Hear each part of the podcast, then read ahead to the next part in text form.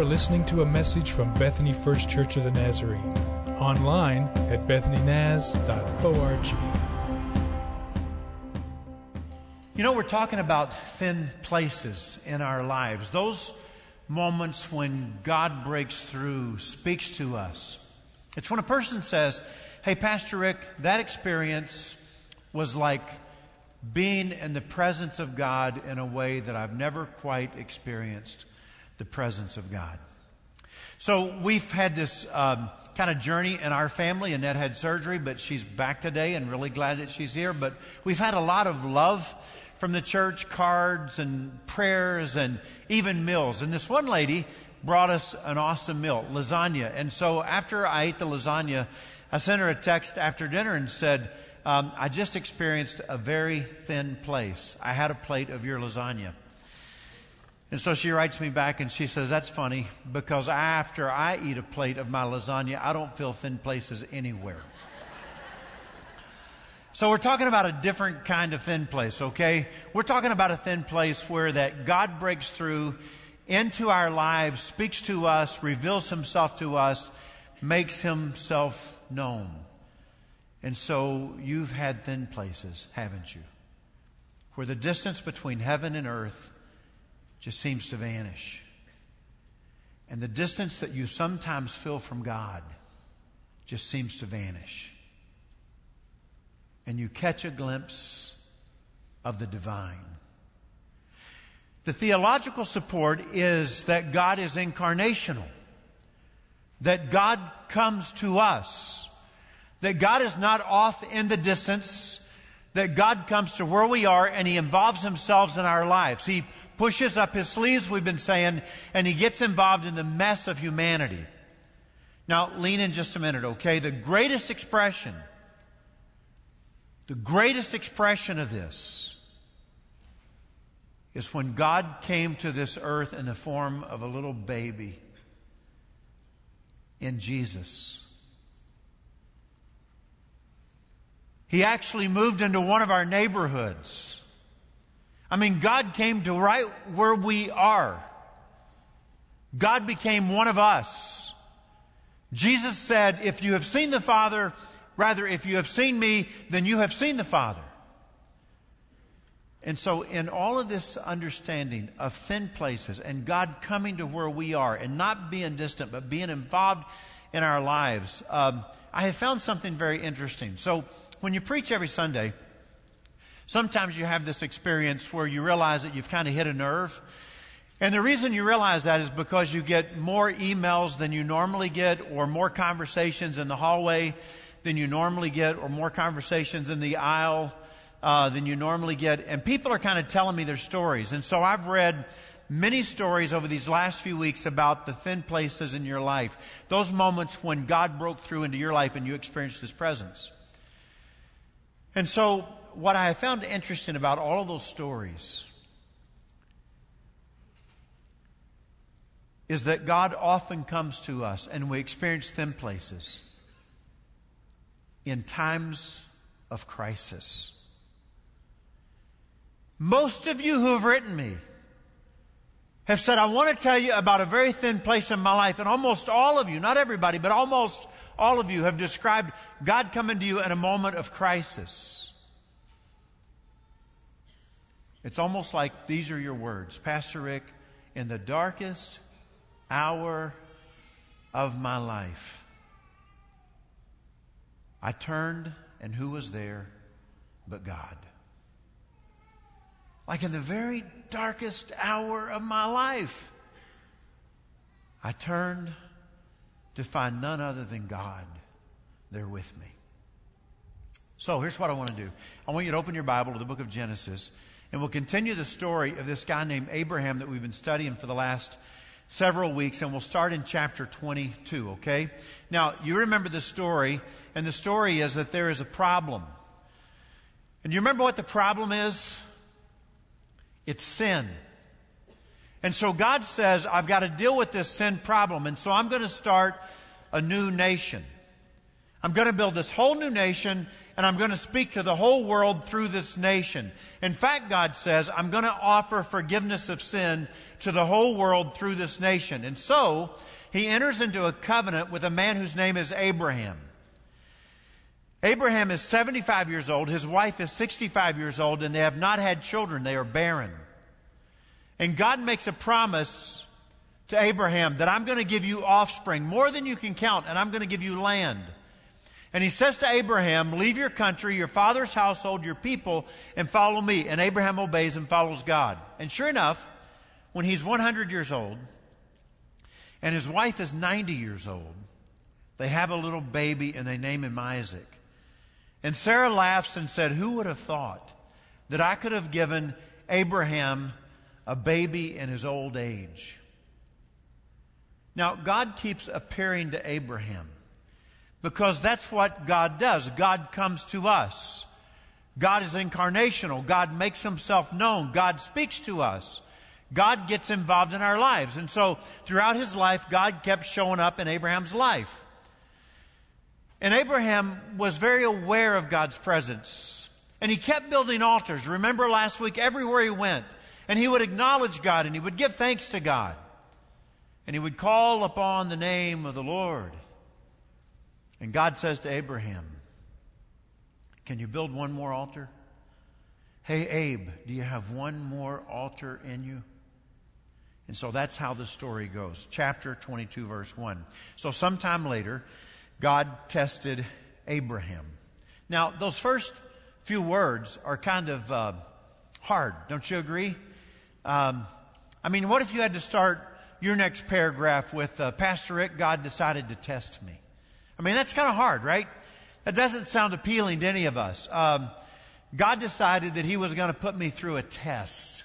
That sounds kind of tough. And so He said to him, Abraham, because that's what God does. God speaks to us, right? Here I am, he replied, meaning Abraham replied.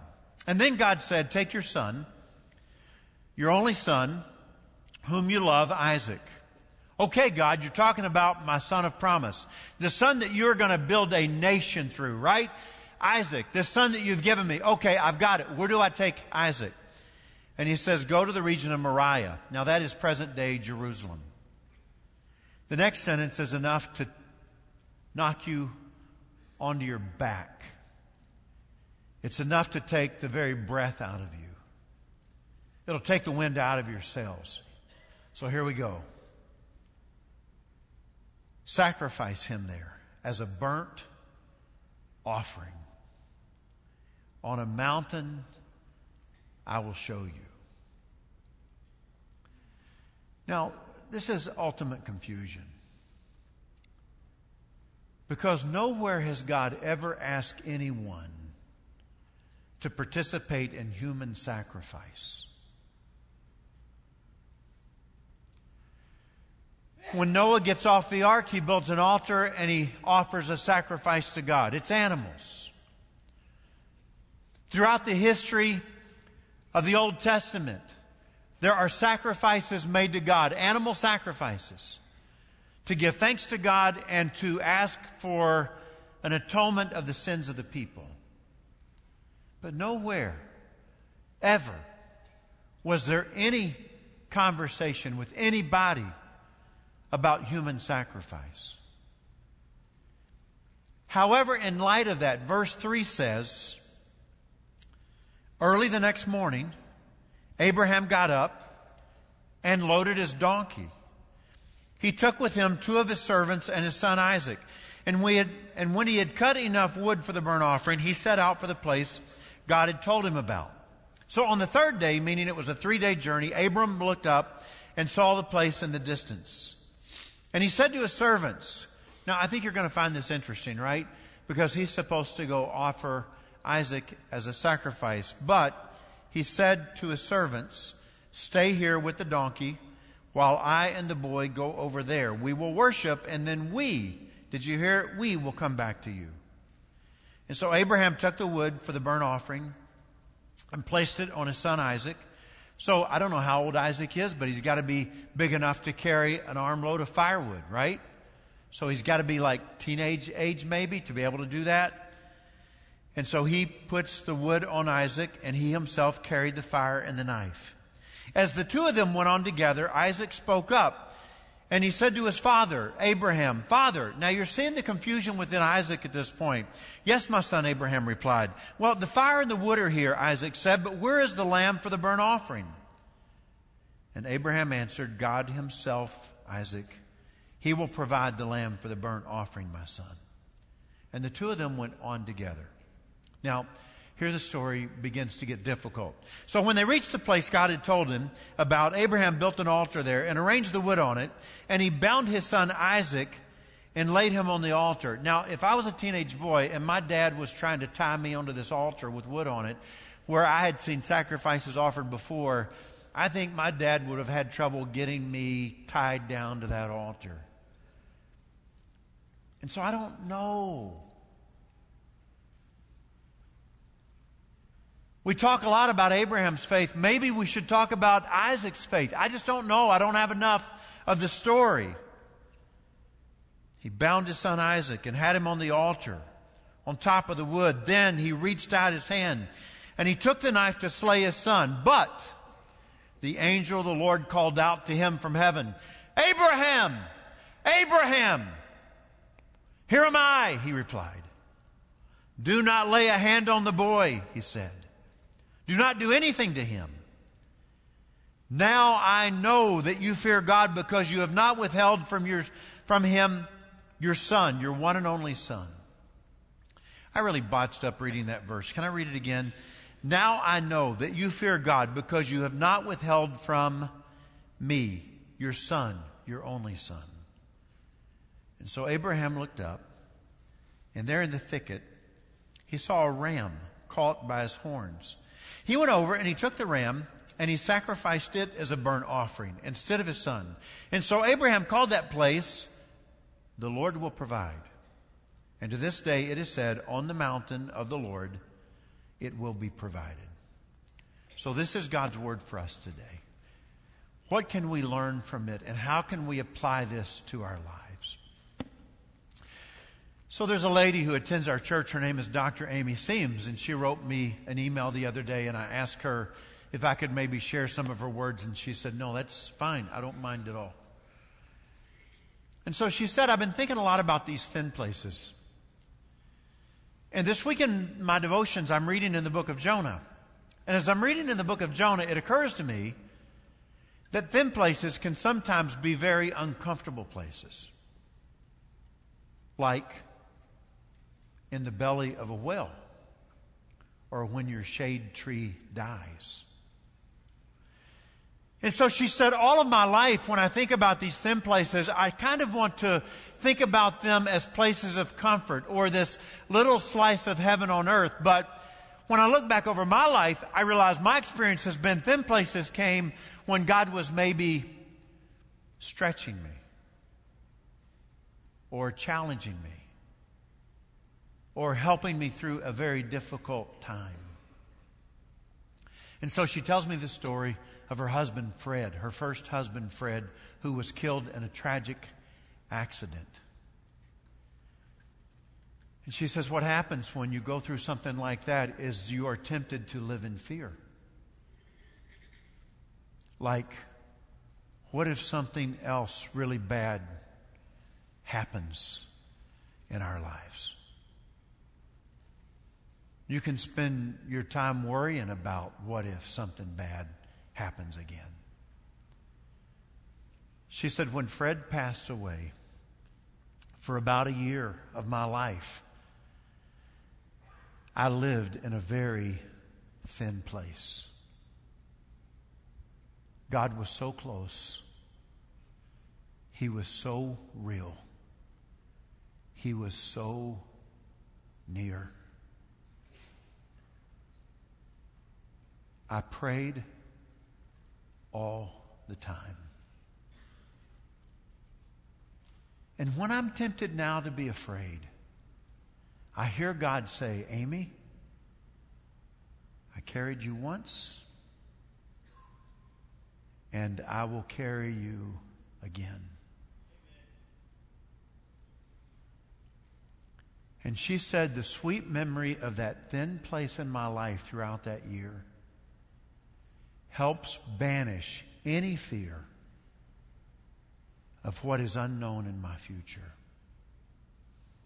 Now, I want you to think with me about your own life. The reason I think it's important that I remind you that thin places often comes in times of crisis.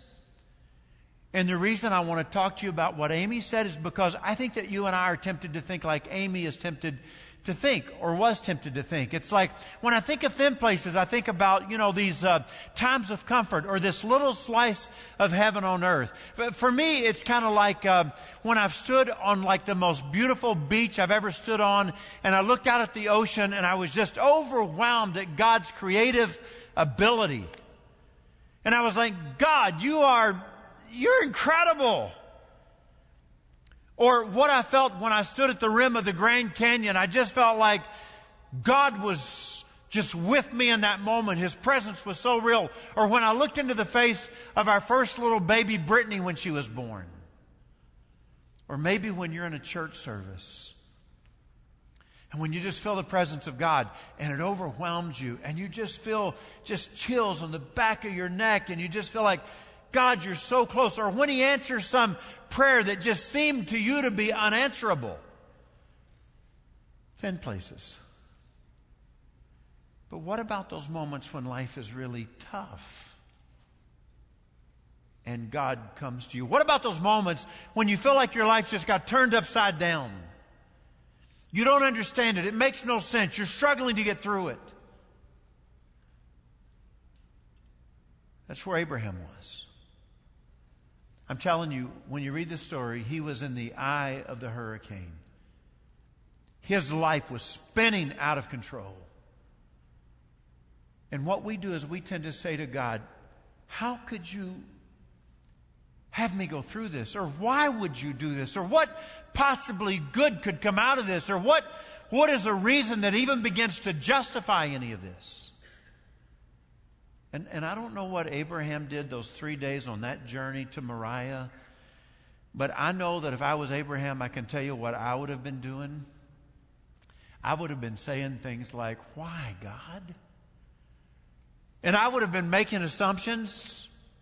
Do you remember Abraham's big mess up when he lied about Sarah being his wife? And would Abraham on the journey be saying, Is this why, God?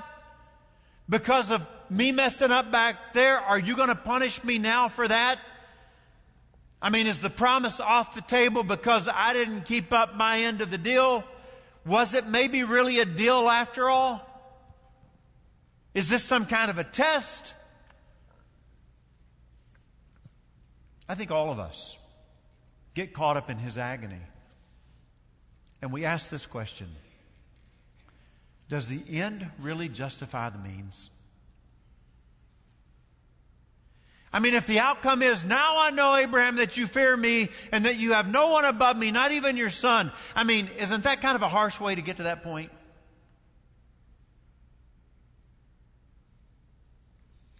What do you do? What do I do when we find ourselves in moments of crisis? You know what I think we do? I think we pray more even if the prayer life has been a little bit cool lately, when we find ourselves in crisis, we pray more. What if you had a graph of your own life from when you were born until now? And that graph was about your prayer life. And as you learn to call upon the name of the Lord, what does that graph look like for you? And are there spikes? Like really big spikes? You know, when I moved here five years ago, you know what? You know what I had in my life? Major spike. I thought many times, I wish I could pray like I prayed when I first moved here. I, I felt like I was in crisis. Big spike. I think about over the last five years when something has happened with one of my girls and I've been really concerned about them. Prayer life, prayer life, prayer life. Big spike. And just to be completely transparent with you with what we are going through in the transition in the second service with Kyle, Owen no longer being on our staff, big spike. I got a feeling there's many of you who would say, Rick, right now, big spike.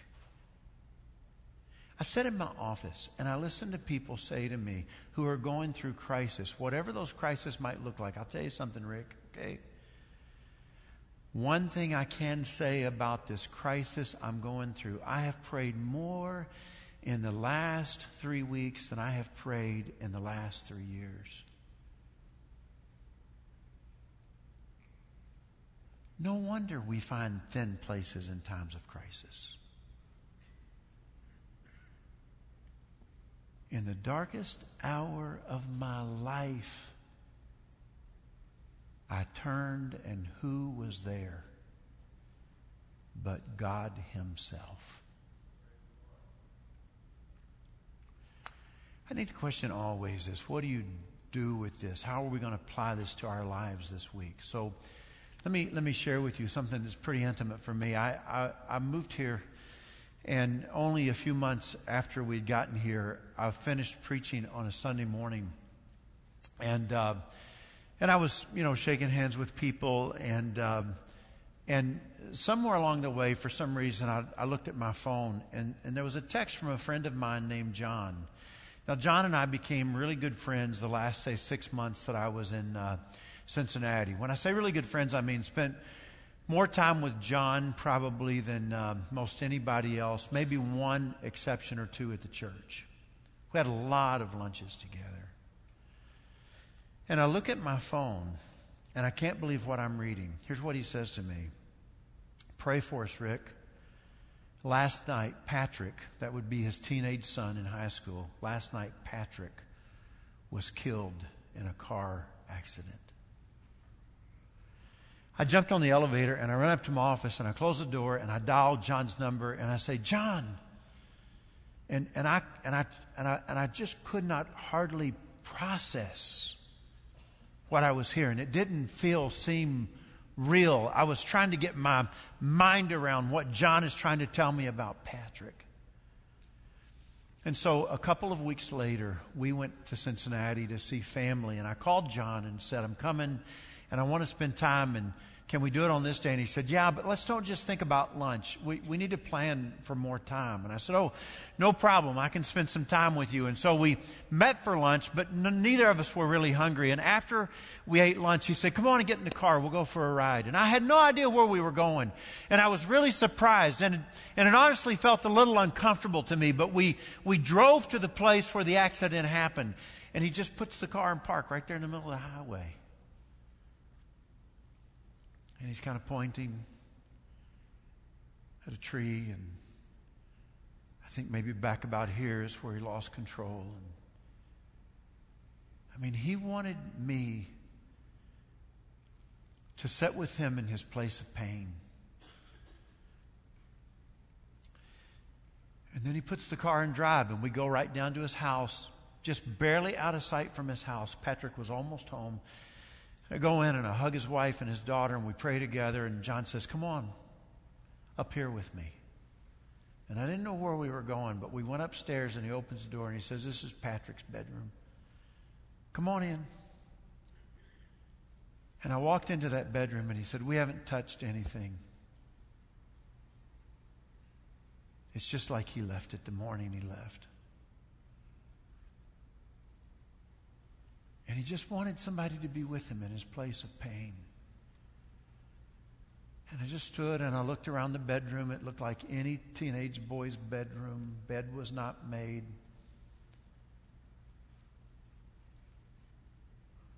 There is no way that you can begin to compare these two stories. Because with John and Patrick, it's like it was an accident, okay? And there is no way this could have been the will of God. And where is God in all of this situation? And you can say, I can tell you where God is. God is crying with John and Pat and Emily.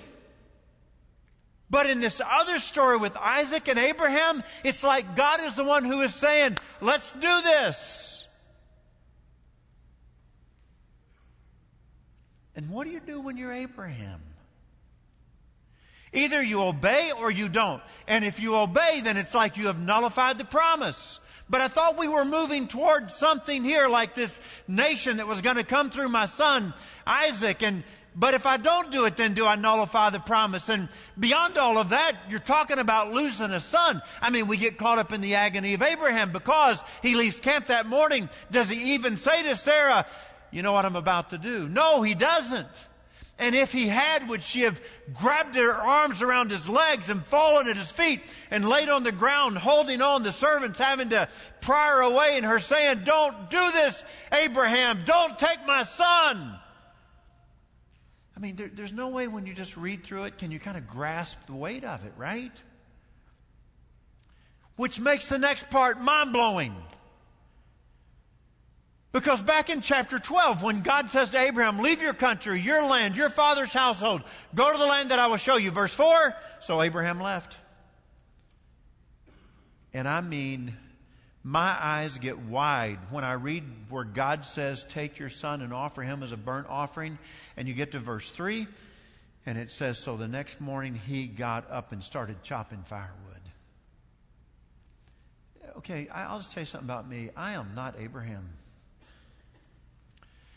I want to say that I'm a person of faith. I want to say that I trust God. I want to say that I believe. I mean, I just kind of scratch my head at this guy.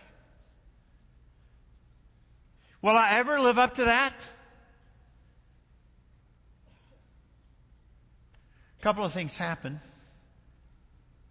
One, one thing that happens is that, is that Abraham says to the servants, You guys stay here me and the boy, we're going to go over here and we're going to worship, and then we will come back to you.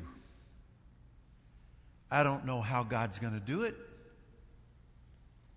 but God made me a promise about a nation. I'm going to obey God, and somehow God is going to do something beyond me.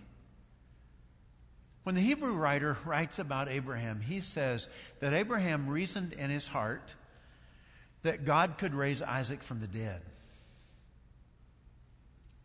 I don't know if that's what Abraham was thinking or not. But in the mind of Abraham, God has spoken, I've heard his voice, and I'm going to obey. And I don't know how it's going to happen or what that looks like when it unfolds. But God will keep his promise. So here's what I do know, and here's where I have lived.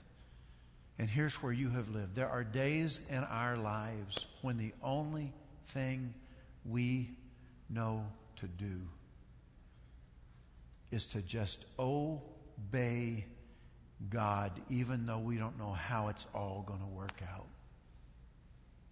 I don't know what it's going to look like when I get there, but I believe God has spoken, and so I'm going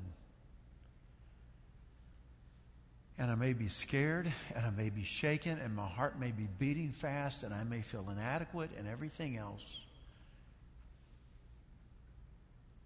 But all I know today is that God spoke, and I'm going to obey. Can you imagine his hands when he is cutting those cords loose and unbinding his? Can you imagine what? And he puts his arms around that boy Wow. I think that's what we do. Let me give you some inspiration as to why we can do that. There's a guy, and uh, he's over here, Perry. Good morning, Perry. I'm going to read your story. Is that okay? So, Perry wrote me this week, and I asked him if I could share, and he said that I could.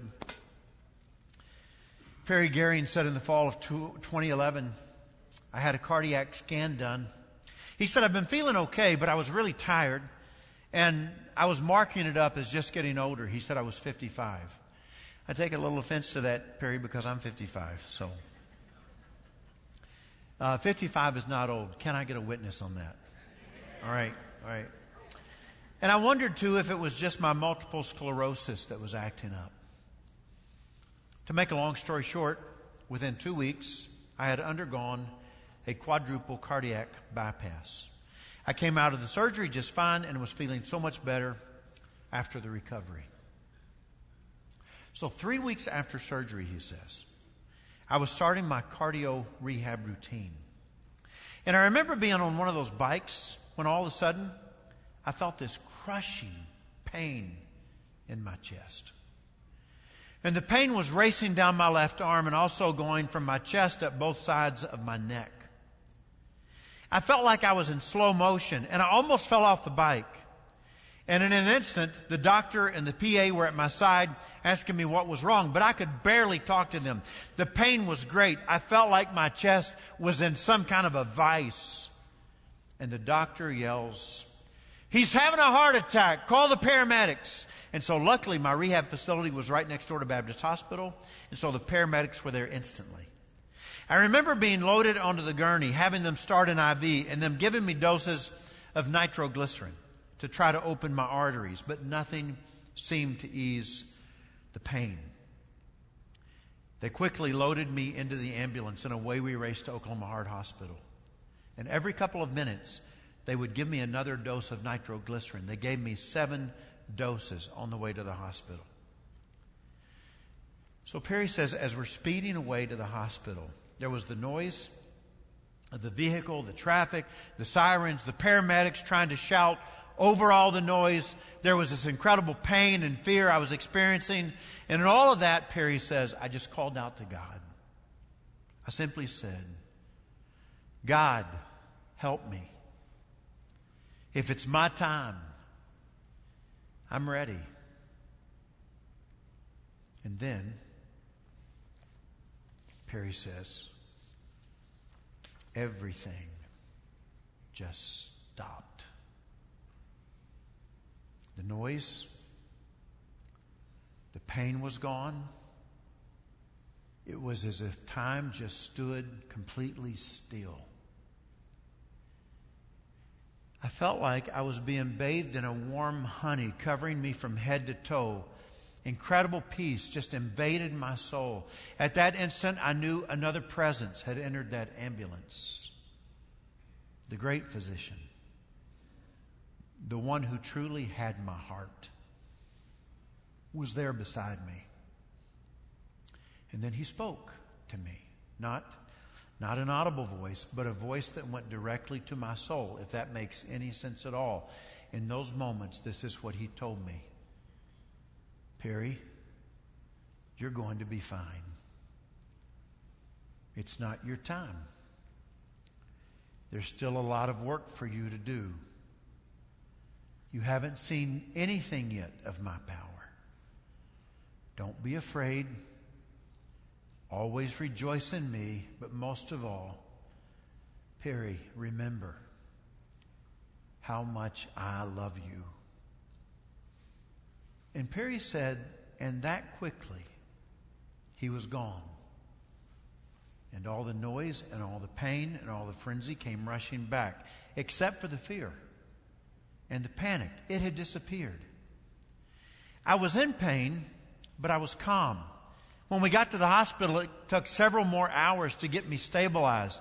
Early the next morning, they determined I had developed a clot in my heart after the bypass surgery, and it had broken free and lodged in one of the new grafts, nearly blocking any blood flow.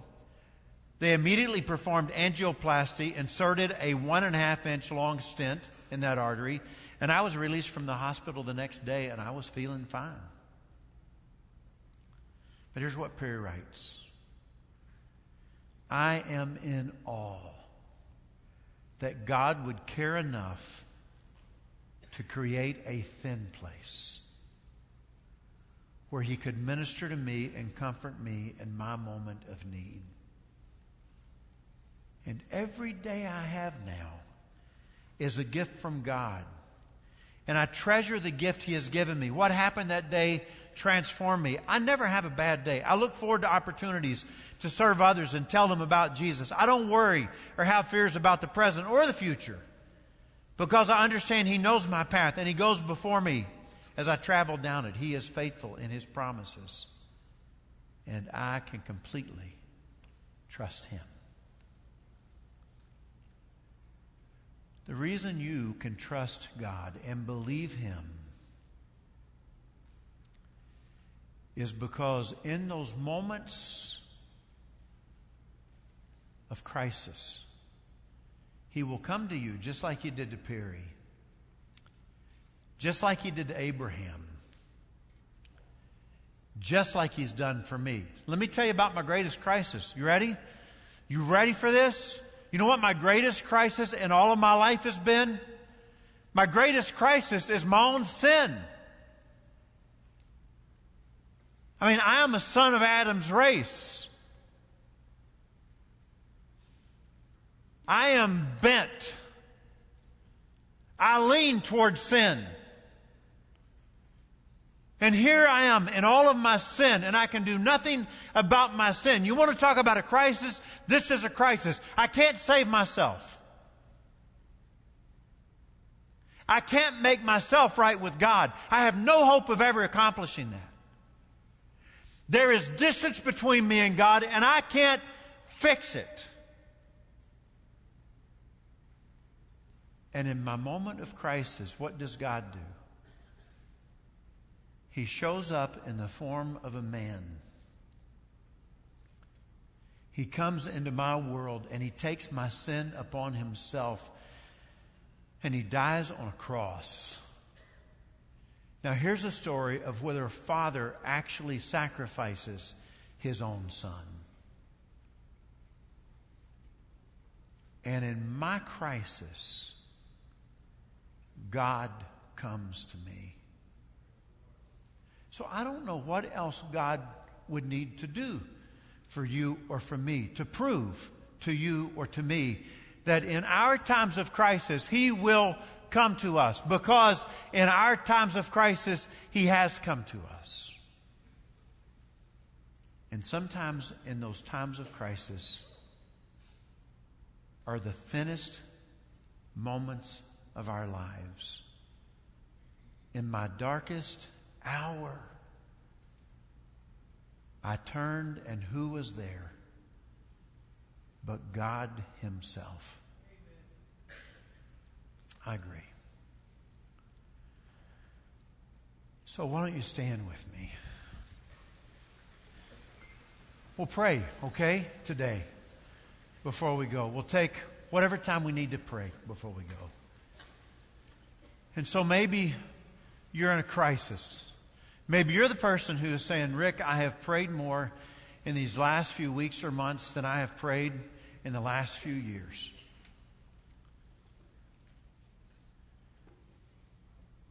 And you've been wondering, so when is God going to show up? So if that's where you are today, I would say, just pray. And I invite you to come to an altar if you want to pray. And there'll be pastors here. There'll be a pastor here, there'll be a pastor here. And if you want to come to one of the pastors, just come to one of the pastors and say, Hey, pray with me, will you? If, if you're sick and you want to be anointed to be healed, that's a crisis. Just come and say to one of those pastors, Would you, would you pray for my healing? And they would love to do that, okay? If the crisis you're facing right now is sin, and you want to be forgiven of sin, and you want to be transformed, if you want to be born again, if you want your life to be radically changed, if you want to be forgiven and come to walk with Jesus, you can do that today. For whatever reason you want to pray, feel free to come and pray.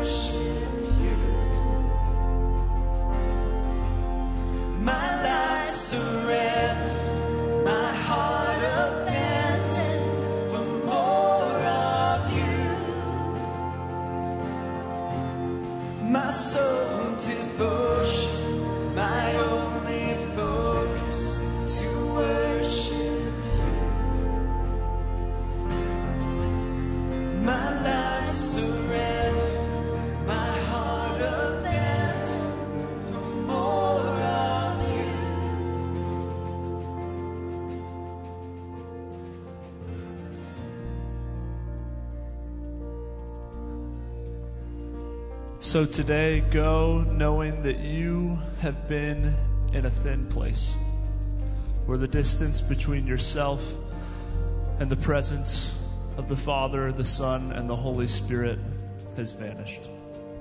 Go in His peace. You're dismissed. You have been listening to a message from Bethany First Church of the Nazarene. Visit us online at bethanynaz.org.